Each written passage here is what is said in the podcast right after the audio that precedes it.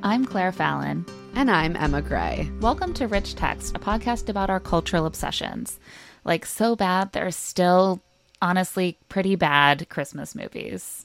If you're listening today, you're already a paid subscriber to our audio and written newsletter, Rich Text. Thank you, as always, for being here. You quite literally make our work possible. We're here today because we watched the new Netflix comedy Best Christmas Ever, which is truly a contender for the most arranged Christmas movie of all time. We simply had to discuss it. It kind of has to be seen to be believed. There were points where I wondered if I had fallen asleep and I was having a dream.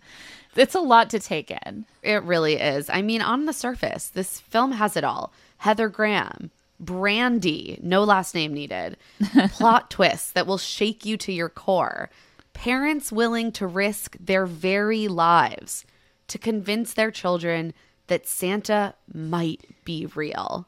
Yes. That is true motherhood is taking your life into your hands to get your 10-year-old to believe in Santa for just one more year. It's worth it, I mean, believe. So before we get into the plot, which is really where the magic of this movie lies, Best Christmas Ever is obviously a made for Netflix holiday movie. It was released on November 16th and it stars a handful of 90s early aughts icons, Brandy Norwood, Heather Graham, and also Jason Biggs. Randomly, yes. Sure. this movie was directed by Mary Lambert, whose directing history is most notably in the horror genre, like all the Pet Sematary movies. and I was like, honestly, in a way, this movie is a horror film. So yeah. that that kind of tracks. Though she also directed A Castle for Christmas, the Brooke Shields, Cary Elwes Christmas movie that was literally so bad I could not finish it. We did cover it on this podcast. Oh, we did. You know what? I couldn't finish it, and then I you had to go, go back, back, and finish. I went. I guess. I think that's funny that oh. you don't even remember finishing.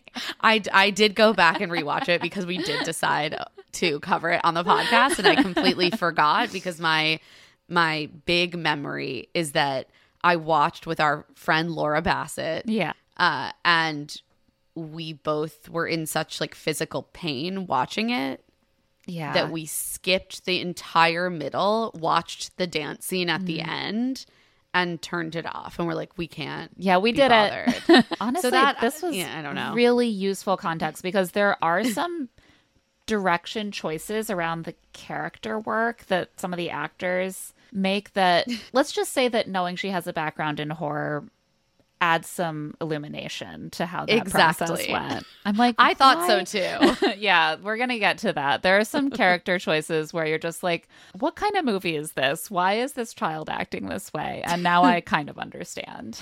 Yeah, because they're like being directed as though they're, I don't know, like Chucky or something. the screenplay was written by Todd Calgie Gallicano and Charles Shyer. And I will say that Gallicano seems to be the real brains behind this operation. The story is credited to him. And Charles Shyer, I suspect, was brought in to punch up a lackluster script because he has a much more impressive resume. Gallicano, this is his first real IMDb credit, which is no shade. We love people being given opportunities, yeah. but clearly, you know, one of these people is more experienced. Shyer wrote and directed movies like Father of the Bride, Father of the Bride Part 2, the Lindsay Lohan Parent Trap, like good movies, good comedies. Yeah. Uh, there are a few jokes where you know, you could see that kind of professional touch. If I were me, if I were Charles Shyer, I would maybe after finishing this project say, you don't need to put that credit on there. Exactly. I'm happy to be sort of a ghostwriter style behind the scenes kind of guy here. I, I feel like he was like, please make it clear that uh, the story is not me. Yeah, I'm the one who added any of the jokes you thought were good. Let's let's say that. The vibe of this movie is extremely artificial. Like you never ever forget for a single moment that this is a movie being made by actors, that there are cameras in the room. Sometimes it seems as if they're reading off of cue cards, like the intonation of the words is extremely unnatural, like they've just been given the script for the first time.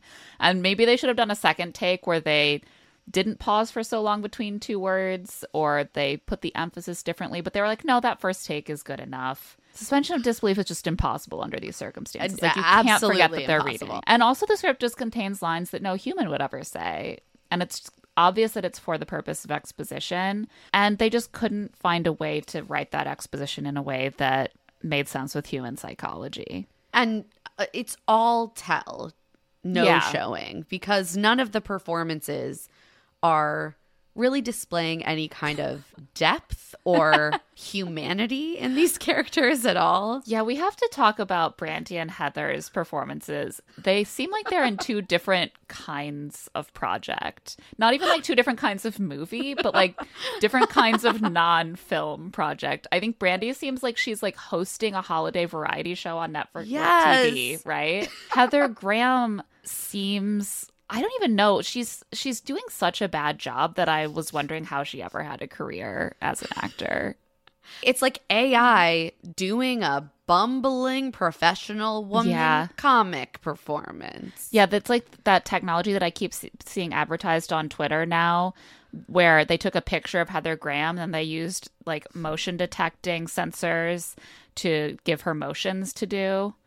And so that's just animating a picture of Heather Graham. Exactly. With her face, she's doing a lot of sort of rodent imitations, like an angry rodent or bird. Very often, like she is doing some sort of activity with children and she's like, Can you be a squirrel? And then she does a squirrel for them and they have to do the squirrel with her. That's kind of the two components of her performance. So I would say that a she's study in contrasts, Yeah. really. Unclear to me what Heather Graham is in, but it doesn't seem like she's in a movie. It's almost even like she's uncomfortable at times. Like she's having a hard time staying focused on acting because she has a toothache. Literally, it seems Yeah. like Heather Graham is uncomfortable more than Heather- her character. Heather Graham is struggling to like exist in this setting. Yeah. And Brandy is doing Brandy Cinderella, except she's Yeah. she's like the magical black fairy godmother. That is the vibe. That Yeah. to be clear, this movie is full of very weird tropes, specifically for the characters of color. yeah, a lot of weird And it made me deeply, deeply uncomfortable. Yeah, yeah. So the core cast, as we mentioned, Brandy Norwood. Who is Brandy playing? She is playing a woman named Jackie Jennings, a glamorous woman with a million shiny white teeth. They just keep going and going. And a large collection of drapey knit capes and silk, silk robes. They are all trimmed with fur or marabou. She's doing a lot of like soft silk married with a feathery, puffy trim. And she always really seems like she's presenting something. And that is her speech cadence, that is her affect, which does give her a sort of fairy godmother esque quality. Like she's like She's descending bestowing into things. Yeah. Heather Graham plays Charlotte Sanders, a very nervous and pinched woman who's always making very anxious and accusing faces. And she's always wearing like jeans and basic sweaters or button downs, like she's someone with a non speaking but key role in an advertisement about laundry detergent or Swiffer wet jets. You just see her, you know, picking up the clean basket of folded laundry and taking a big whiff and smiling because the Tide Pods made it smell so fresh. Except she's not smiling. She is the No. character before they got the Tide Pods when she's just very harried. She's like, That's I'm exactly a mom. it." I'm a mom. Won't someone give me the good laundry detergent to make my life better? I'm a mom. Why do my son's underwear still smell so bad after I ran it through the wash? I need it with the special arm and hammer activated ingredient. We have Jason Biggs as Rob Sanders, who's just a good, normal guy who loves his family and wife, even though she is so mean and frigid and doesn't like him back or their kids. She doesn't and like also, anyone. He used to date Jackie. Yes. When they all knew each other in college. Charlotte and Jackie were good friends in college. It Rob, seems allegedly. Allegedly. Allegedly. they don't seem like two people who would have ever been friends just based on their demeanors and how they interact with each other. Rob dated Jackie, which again seems implausible for the same reasons. Also, Rob is just kind of like, what's he do? Like, He's just there. does he have a job? Doesn't really seem like it. He flips houses. He but she never lets him buy a house to flip, so he doesn't flip houses. he aspires to flip he thinks about Yeah. flipping houses all the time and it's like is today the day that we can dip into our emergency Yeah. fund to buy this dilapidated house in the suburbs Yeah, it seems like he doesn't have a job. He's an aspiring house flipper, but it also doesn't seem like he's like the stay at home dad. You know, it doesn't seem like he's really taken the lead with the kids. there are so many holes they're like we don't need to specify what this man does all day like I- you get like- it he's a guy he's a man I'm truly like maybe maybe Charlotte if you're worried about money, maybe Rob could get a job. Like it doesn't seem like he has one. It's not mentioned.